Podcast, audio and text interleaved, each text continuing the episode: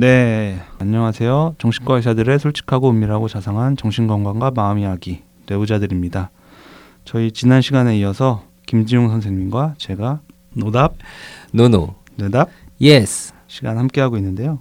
어, 이번 시간에도 지난 시간에서 두 개의 사연 준비를 했고요.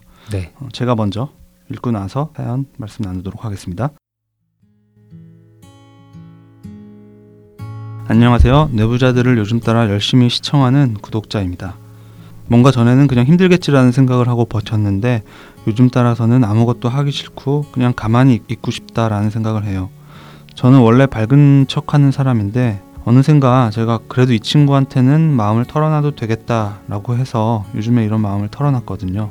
우울증이 너무 심하게 온 것 같다고 어, 몇몇 친구들한테만 이렇게 얘기를 했는데 그거를 저희 엄마가 컴퓨터에 카톡을 보시고는 너는 왜 우울증이라는 걸 떠벌리고 다니냐? 이렇게 다그치고 너만 힘든 거 아니야. 나도 힘들어. 라면서 저를 더 힘- 힘들게 하셨어요. 또 저는 제가 믿을 수 있는 사람들에게만 털어놓는데 엄마는 그거 알리면 넌 정신병자야. 친구들이 널 친구로 안 보고 사회적 약자로 보고 도와줄 거야. 이런 생각을 가진다고 해서 또 이런 얘기가 너무 힘들고. 사실 이 사연을 쓰면서도 울면서 쓰고 있는데 음, 저는 울 때도 소리를 못 내고 울어요 소리 내면서 울면 엄마가 미친놈이냐고 혼내시기만 해서 어렸을 때 이런 일 때문에 트라우마도 있습니다. 이런 상황에서 제가 계속 밝은 척을 해야 할지 아니면 어떻게 해야 할 방법이 있을까요? 너무나도 궁금합니다.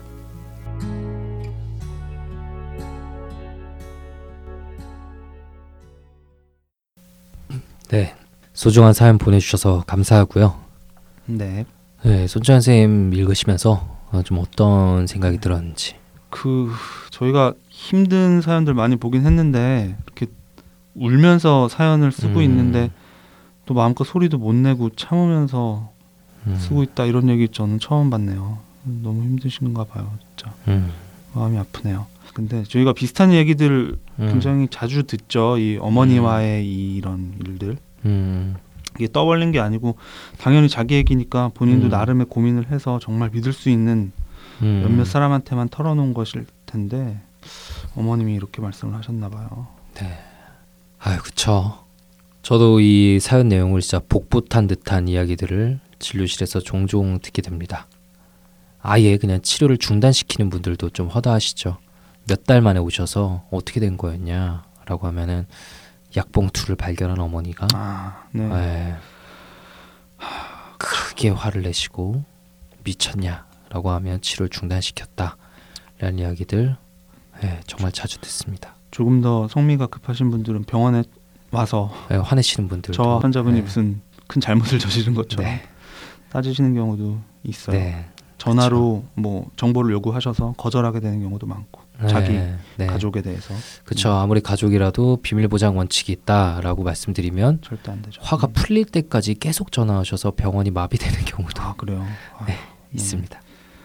아 근데 뭐 저희가 이렇게 뭐 이렇게 비난 아닌 비난을 했는데 근데 어머님이 하시는 이 말씀들 이 걱정이 마냥 무시할 수는 없는 게 우리나라의 현실이기도 하죠. 음, 조심스럽게 오픈을 했는데 상대방은 오히려 그걸 어떤 낙인을 찍는 그 음. 사람을 이렇게 이용하거나 그렇죠. 이렇게 낮잡아 보는 어떤 수단으로 음. 쓰는 경우도 있고 뒷담화하거나 음. 그렇죠. 그래서 믿는다고 믿는 사람이라고 생각하고 얘기했다가 음. 상처 크게 받으신 경우도 분명히 있어요. 음. 사회적인 불이익, 뭐 직장에서 음. 불이익을 예상치 못하게 받으시는 분들도 있고 음, 네, 그것도 그렇죠. 그래서 정말 환자분의 현재 상황이 안타깝게 정말 안타깝게 느껴지는데 마냥 어머니를 좀 비난하기도 힘들죠. 네.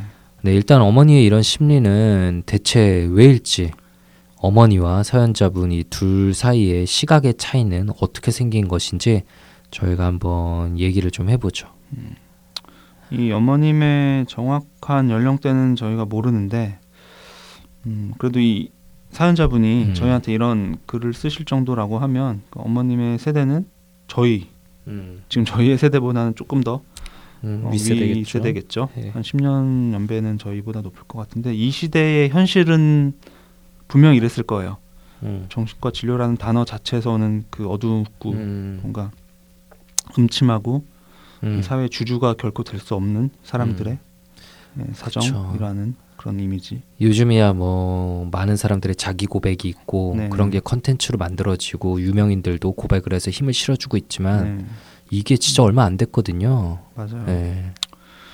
저희가 이 방송 시작할 때만 해도 지금하고 달랐던 것 같아요. 음. 그죠? 팟캐스트 처음 할 때 3년 전.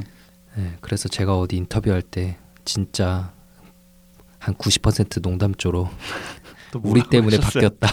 진짜 진짜 그랬어요? 아 그냥 그 아. PD랑 작가분들로 다 그냥 농담으로 음. 웃어주셨어요. 그거. 녹음하셨을 걸요 거기서. 네. 아무튼 그게 분명히 사회적 통념이었어요. 어, 음. 분명하죠. 음, 우리 사회가 굉장히 경쟁적이고 남한테 뒤처지지 않고 남들보다 우월하고 강해 음. 보이고 남들 시선에 어떻게 보이냐 이런 뭐 위신, 체면 음. 이런 게 민감하죠. 음, 우리나라의 그 전반적인 사회 분위기 음, 어, 어쩔 수 없었다고 생각을 해요. 음, 그러다 보니 음. 어머님이 이렇게 음. 말씀을 하신 것 같아요. 정신과 네네네. 진료에 대해서 네. 주위에 오픈을 하지 마라. 네. 음. 이게 당연히 연령대가 더 올라가실수록 더 굳건하게 이런 생각들을 가지고 계신데, 네. 예, 남자분들이 아버님들이 훨씬 더 심한 것 같고요. 네. 통계적으로. 네. 그쵸. 그 세대를 마냥 이렇게 비하하는 게 아니라요. 그게 분명히 현실입니다. 예, 그 힘들게 살아온 과거 우리나라에서는 자연스럽게 만들어진 사회적 분위기가 아닐까. 남들에게 약한 모습을 보이지 않기 위한, 네. 어, 자신들을 지키기 위한 당연한 반응이 아니었을까라는 생각이 들기도 하더라고요. 네. 이제 어머니가 이 사연자분에게 하는 말에서 그 어머니께서 세상을 바라보는 방식, 시각이 드러나죠. 그걸 알리면 친구들이 널 친구로 안 보고 사회적 약자라고 본다라는 네. 그 말에서 네. 이제 어머니는 세상을 강자와 약자로 나뉘어서 보는 곳, 나의 약함을 드러내면 강자들에게 밀릴 수 있는 곳으로 인식을 하고 계시고요. 음. 그 세계관 속에서 이제 이 아이를 키우신 거예요. 예, 그쵸. 울면은 혼났다. 그렇죠. 음. 부정적 감정을 표현하지 못하게 한 것은 어머니 나름대로 아이를 지킨다는 나름의 방식이 아니었을까. 그리고 아이는 당연히 그래야 되는 걸로 배우고 그렇게 살게 되거든요. 음. 마침 제가 읽던 책에서 어, 좀 전에 읽은 부분에 이런 게 나왔는데 접어놨어요. 그래서 책 읽는 어, 남자 이미지 광고 제대로 네. 하시네요. 우리는 주변 사람들을 따라서 믿는 경향이 있으며 어린 시절 자아 형성 과정에서 들었던 세계의 본질을 그대로 진리라고 받아들인다. 그러나 문화에서 가장 중요한 부분은 바로 가족이라는 사실을 잘 모른다. 성장 발달의 가장 기본이 되는 문화는 가족 문화이고 부모는 그 문화의 지도자인 것이다. 더욱이 가족 문화의 영향 중 가장 중요한 것은 부모가 말해준 신과 사물의 본질이 아니라 부모가 행동으로 보여주는 세계다. 음. 예, 즉 부모가 서로에게 또는 가족에게 가장 기본적으로는 자신에게 어떻게 행동하는가 하는 것이다.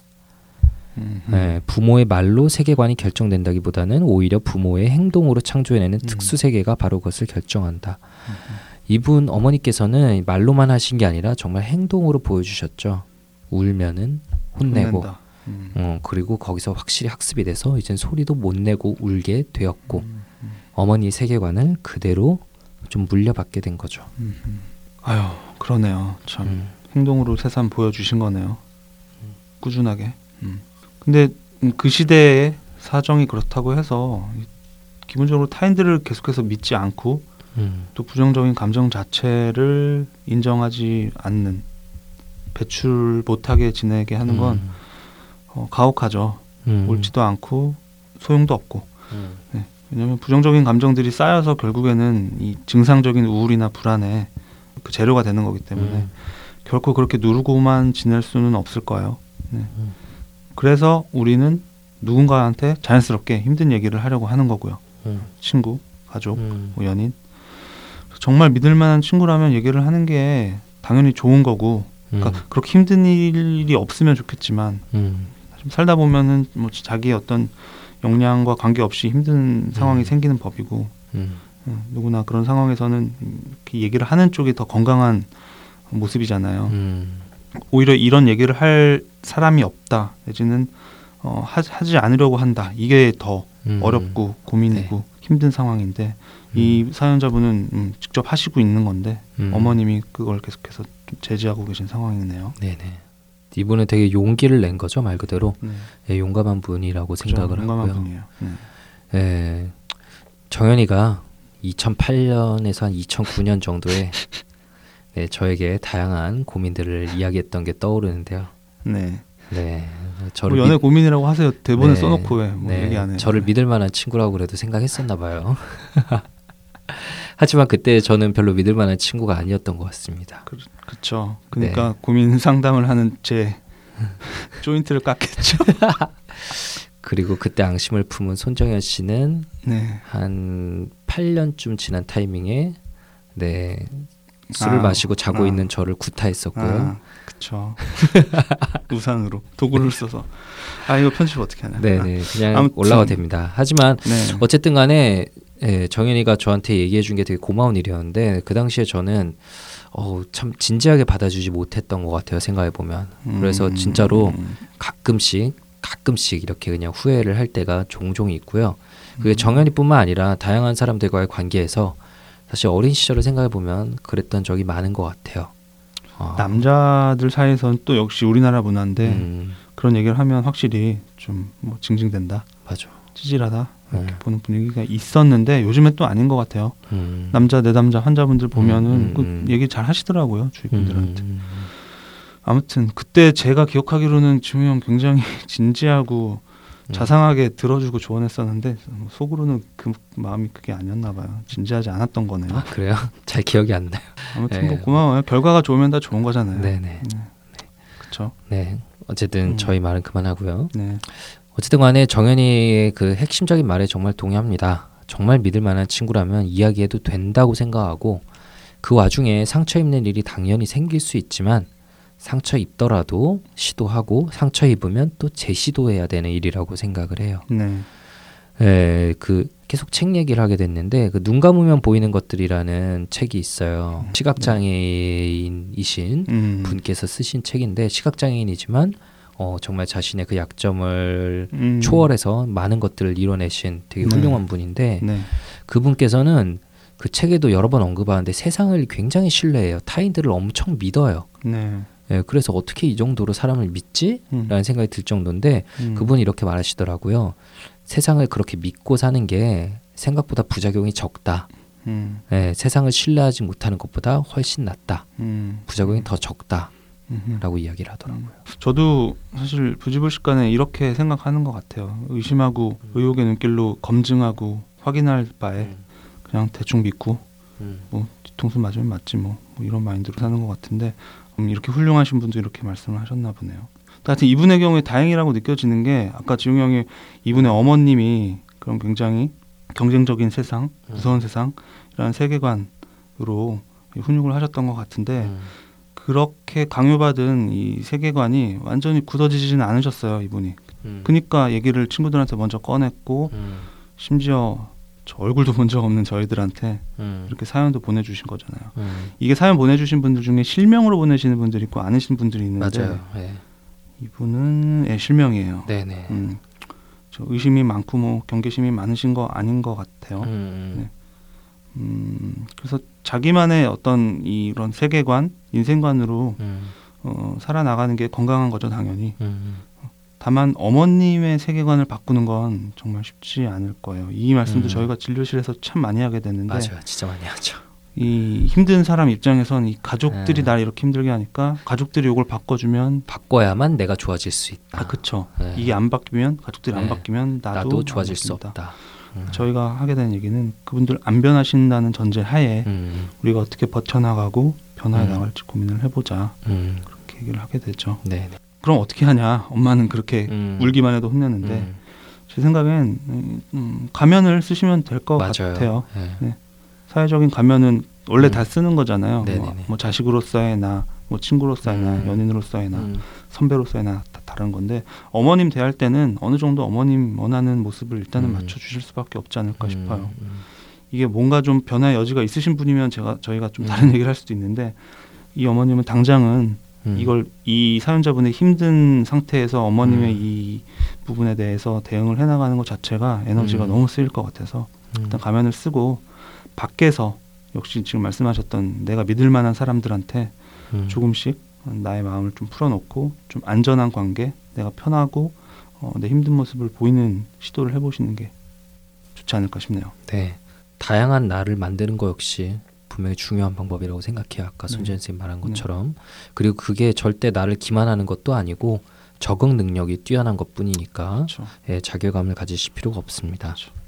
저도 사실 지용이 형한테 그렇게 2008년도인가 음. 증증됐지만 집에서는 전혀 티를 내지 않았거든요. 어, 해봤자 제가 더 힘들 걸 음. 알기 때문에. 또한 이렇게 사연 보내주신 것 자체도 예, 부정적 감정을 약간씩 환기하는 방법이죠 분명히 예, 울면서 쓰셨다고 하셨는데 그래도 쓰고 난 다음에 약간 마음속에 그 김이 빠지지 않으셨을까 생각을 하고요 그렇죠. 꾸준히 감정 일기를 적는 것도 저 권유드려요 내 감정을 글로써 적어내면서 약간이라도 환기시키고 음. 또한 나는 세상을 어떻게 바라보고 있는지 다른 사람들과 어떻게 지내는지에 대한 스스로의 생각들을 정리해 나가는데 어떤 방향으로 내가 나가야겠다 결론을 내리는데 분명히 도움이 될 거거든요. 음. 네, 음. 근데 지금 이런 상황이면 감정일기 썼, 썼다가 음. 어머님이 보실 수도 있을 것 같아요. PC 카톡을 보시는 어머님이니까. 아, 저는 요즘에 그 이거 권유드리는 게 그냥 핸드폰 달력에 네. 그날 그날 좀 기억이 나는 이슈가 있으면 그냥 음. 키워드로 무슨 일, 무슨 감정 이 정도만 적으셔도 음, 어느 정도 의미 있다 이렇게 말씀을 드리거든요. 네, 구체적으로 지용이 형 말한 대로 쓰면 되게 좋을 텐데 음, 쓰시게 되면 관리 음. 관리 잘 하셔야 될 것 같아요. 네, 그러면 이번 사연도 이렇게 정리를 하고 마지막 네 번째 사연으로 넘어가도록 할게요. 제가 읽을게요.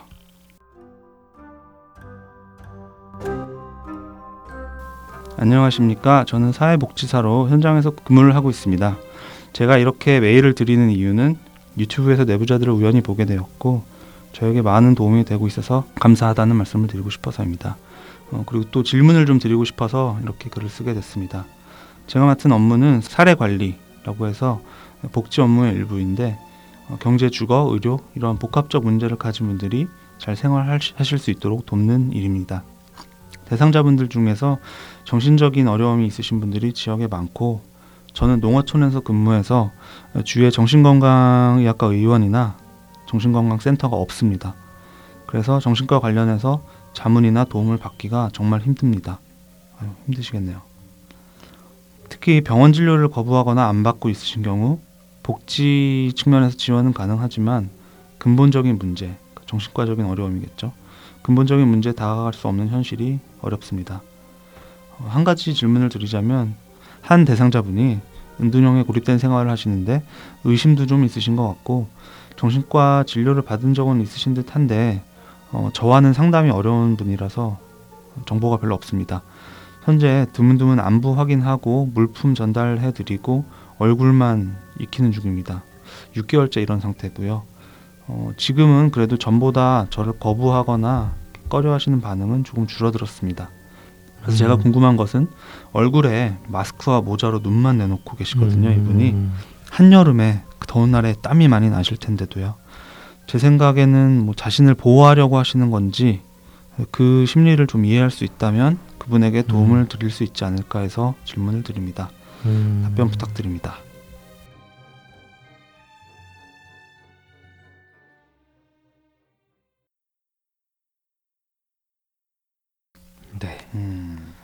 네. 좀 어떠신가요? 어 머릿속에 떠오르는 분이 뭐 몇 분 계시기도 하고 아 이분께서 일단 정말 고생이 많으시겠네요. 아, 사연자분. 네네 농어촌에서 근무하면서 다니시니까 그러게요. 센터도 없고 의원도 없고. 네. 예전에 이제 그 이렇게 좀 소외되어 있는 정신질환에 의심되어 되는 분들을 찾아가는 그 방송에 한번 아, 자문으로 나간 적이 있었는데요. 음, 어디였죠? 강원도였나요? 아니 어디 음, 멀리 충청도 쪽에 멀리. 다녔었나? 네. 네. 강원도 쪽에는 제가 시간이 안 돼서 다른 선생님 소개시켜드렸고 뭐 이랬었는데 네. 어 정말 하루 갔는데도 너무 힘들더라고요. 음, 그 지방에서 네. 또 깊숙한 곳으로 들어가서 그 음, 대화를 거부하시는 분을 직접 찾아 들어가서 땡볕에 음, 하고 나오니까 정말 녹초가 됐었는데 네. 이거를 직업으로 하시는 분들은 특히 농어촌 지역에서 그러게요. 예, 정말 힘드신 일이거든요. 그러게요. 또 네. 여자분들이시면은 좀, 네. 좀더. 스트레스도 많으실 것 같아요. 네, 좀 위협을 솔직히 느끼실 때도 네, 좀 거친 좀 분들도 분명히 거고요. 있으니까. 음. 네네. 어, 그렇게 열심히 힘들게 일을 하시는데 그 와중에 더 잘 도와드리고 싶어서 저희한테 사연을 보내주신 게 어, 네, 참 대단하신 분이다. 직업 음. 정신이 정말 투철한 분이다라는 생각이 드네요. 그러게요. 음. 근데 좀 걱정되기도 해요. 사실 음, 너무 이제 훌륭하신 분인데 음, 이런 어, 잘 해드리고 싶은 음, 어떤 직업 정신이 투철하신 게 어, 이제 짐이 너무 무거워지면 음, 또 무력감을 느끼실 수도 있고 맞아요. 사실 이 사례 관리하시는 분들이 뭔가 본인의 문제 때문에 음, 더뭐 안 좋은 일이 생기실 수도 있는 거잖아요. 음, 극단적인 선택을 하실 음. 수도 있을 거고 음, 근데 그럴 때 굉장히 좀 흔들리실 수도 있겠다 이런 생각이 드셔서 네네. 조금은 걱정이 되긴 하는데 아무튼 굉장히 훌륭한 분이신 것 같아요 사연자분께서 그 지방에 이제 자치 정신건강센터에서 초청받아서 이제 강연을 간 적이 있었어요. 네. 근데 그때 이렇게 사례 관리하시는 분들 그리고 음. 전화 응대하시는 분들 다 같이 모여서 좀 이야기를 했었는데 음흠. 어 다들 좀 많이 힘들어하시더라고요. 음, 예, 그 본인들의 좀 무력감과 한계를 음, 느끼는 부분에 있어서 정신적으로 좀 지쳐가는 경우들도 네. 있었고요. 네. 사실 저희도 예, 충분히 도와드리지 못한다는 자책감, 무력감에 빠질 때가 많잖아요. 네. 예, 그런데 이렇게 되게 제한된 환경에서 제한된 시간만 만나시는데 그쵸 큰 변화를 유도할 수 없는 거는 어떻게 보면 당연한 거고 그러게요 예, 음. 혹시라도 예, 이분께서도 그 너무 투철한 책임감에 스스로 자책하시는 일은 없으셨으면 좋겠다는 생각이 먼저 그러게요. 듭니다. 음, 그 힘든 순간에 좀 분리를 하시려는 음, 음, 노력을 잊지 않으셨으면 좋겠어요 네네. 말이 많이 빠졌는데 네, 이분께서는 왜 이렇게 행동하시는 걸까? 네. 의 가능성에 대해서 저희 먼저 좀 얘기를 해보죠. 네. 손재현 선생님 혹시 비슷한 케이스들은 경험이 없나요? 음, 저희 전공의로 대학병원에 있을 때는 음, 종종 뵀던 것 같아요. 음, 음, 어떤 타인과의 접촉에 대해서 또는 노출에 대해서 음, 음, 지금 뭐 공포에 가까운 음, 음, 거부감이 있으신 분들 뭐 이유는 여러 가지가 있겠죠. 음, 강박 증상 음, 때문에 음. 온몸을 가리는 분을 뵌 적이 있었어요. 음, 뭐 사회 불안보다는 어떤 그분만의 어떤 믿음 때문에 음, 음, 믿음이나 이제 음. 강박적인 성향 때문에 노출하는 것에 대한 강한 거부감이 있으셨던 거죠. 음, 피부를 노출하는 것에 대한. 음. 지금 김종 선생님 어떠세요? 사실 가능성이 너무 다양하죠. 너무 다양한데. 이런 모습을 보일 수 있는 예, 가능성은 예, 예. 네.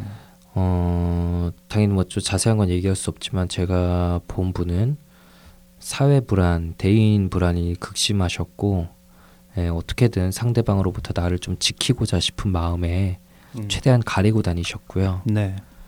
어, 기억에 남는 거는 백팩을 항상 메고 다니셔서 이유가 궁금했었는데 그거 역시 상대방과 나의 거리를 확보하기 위한 수단이었어요. 음. 네. 뭐 그런 혼잡한 곳에서 밀착되는 걸 피하기 네, 위해서. 그것도 힘들어져서. 예. 예. 그리고 이야기해 보면 사람에 의한 어쨌든 깊은 상처의 기억이 있으셨고요. 어. 예, 그래서 아이고. 트라우마가 좀 결부돼 있다고도 할 수 있겠죠. 음. 예, 이분 사연 주신 분은 어, 의심도 좀 있으신 것 같다. 그런 걸로 볼 때 아무래도 편집 사고가 좀 있을 가능성 역시 음. 음. 고려는 해봐야겠죠. 음. 예. 단순히 사람을 대하는 걸 꺼리시는 것보다는 음, 뭔가 어떤 본인만의 힘든 생각이 음. 있으실 수 있겠다. 예, 누군가 뭐 해치러 올 수도 있다. 음. 라는 생각을 사실은 품고 있을 수도 있는데 음. 저희가 알 수가 없어요 사실은 이야기해. 보기 전에 네. 예. 다만 이 한여름에 더울 음. 때이 모습을 이 이렇게 지내신다고 하는 건 음, 굉장한 이건 그냥 불안이라기보다는 공포에 가까운 감정이 아니실까 맞아요 예. 추측을 할 수는 있고요. 음, 어, 근데 사실 이분 대단한 게이 음, 음, 사연자분 대단한 게 6개월째 이런 상태에서 음. 꾸준히 대하면서 변화를 이끌어내셨어요 지금. 네네 네. 전보다 거부하거나 하는 반응은 조금 줄었다 네. 뭔가 뭐라고 할까 되게 일관된 좀 믿음을 주는 모습을 그쵸. 꾸준히 보이신 거겠죠 네. 예.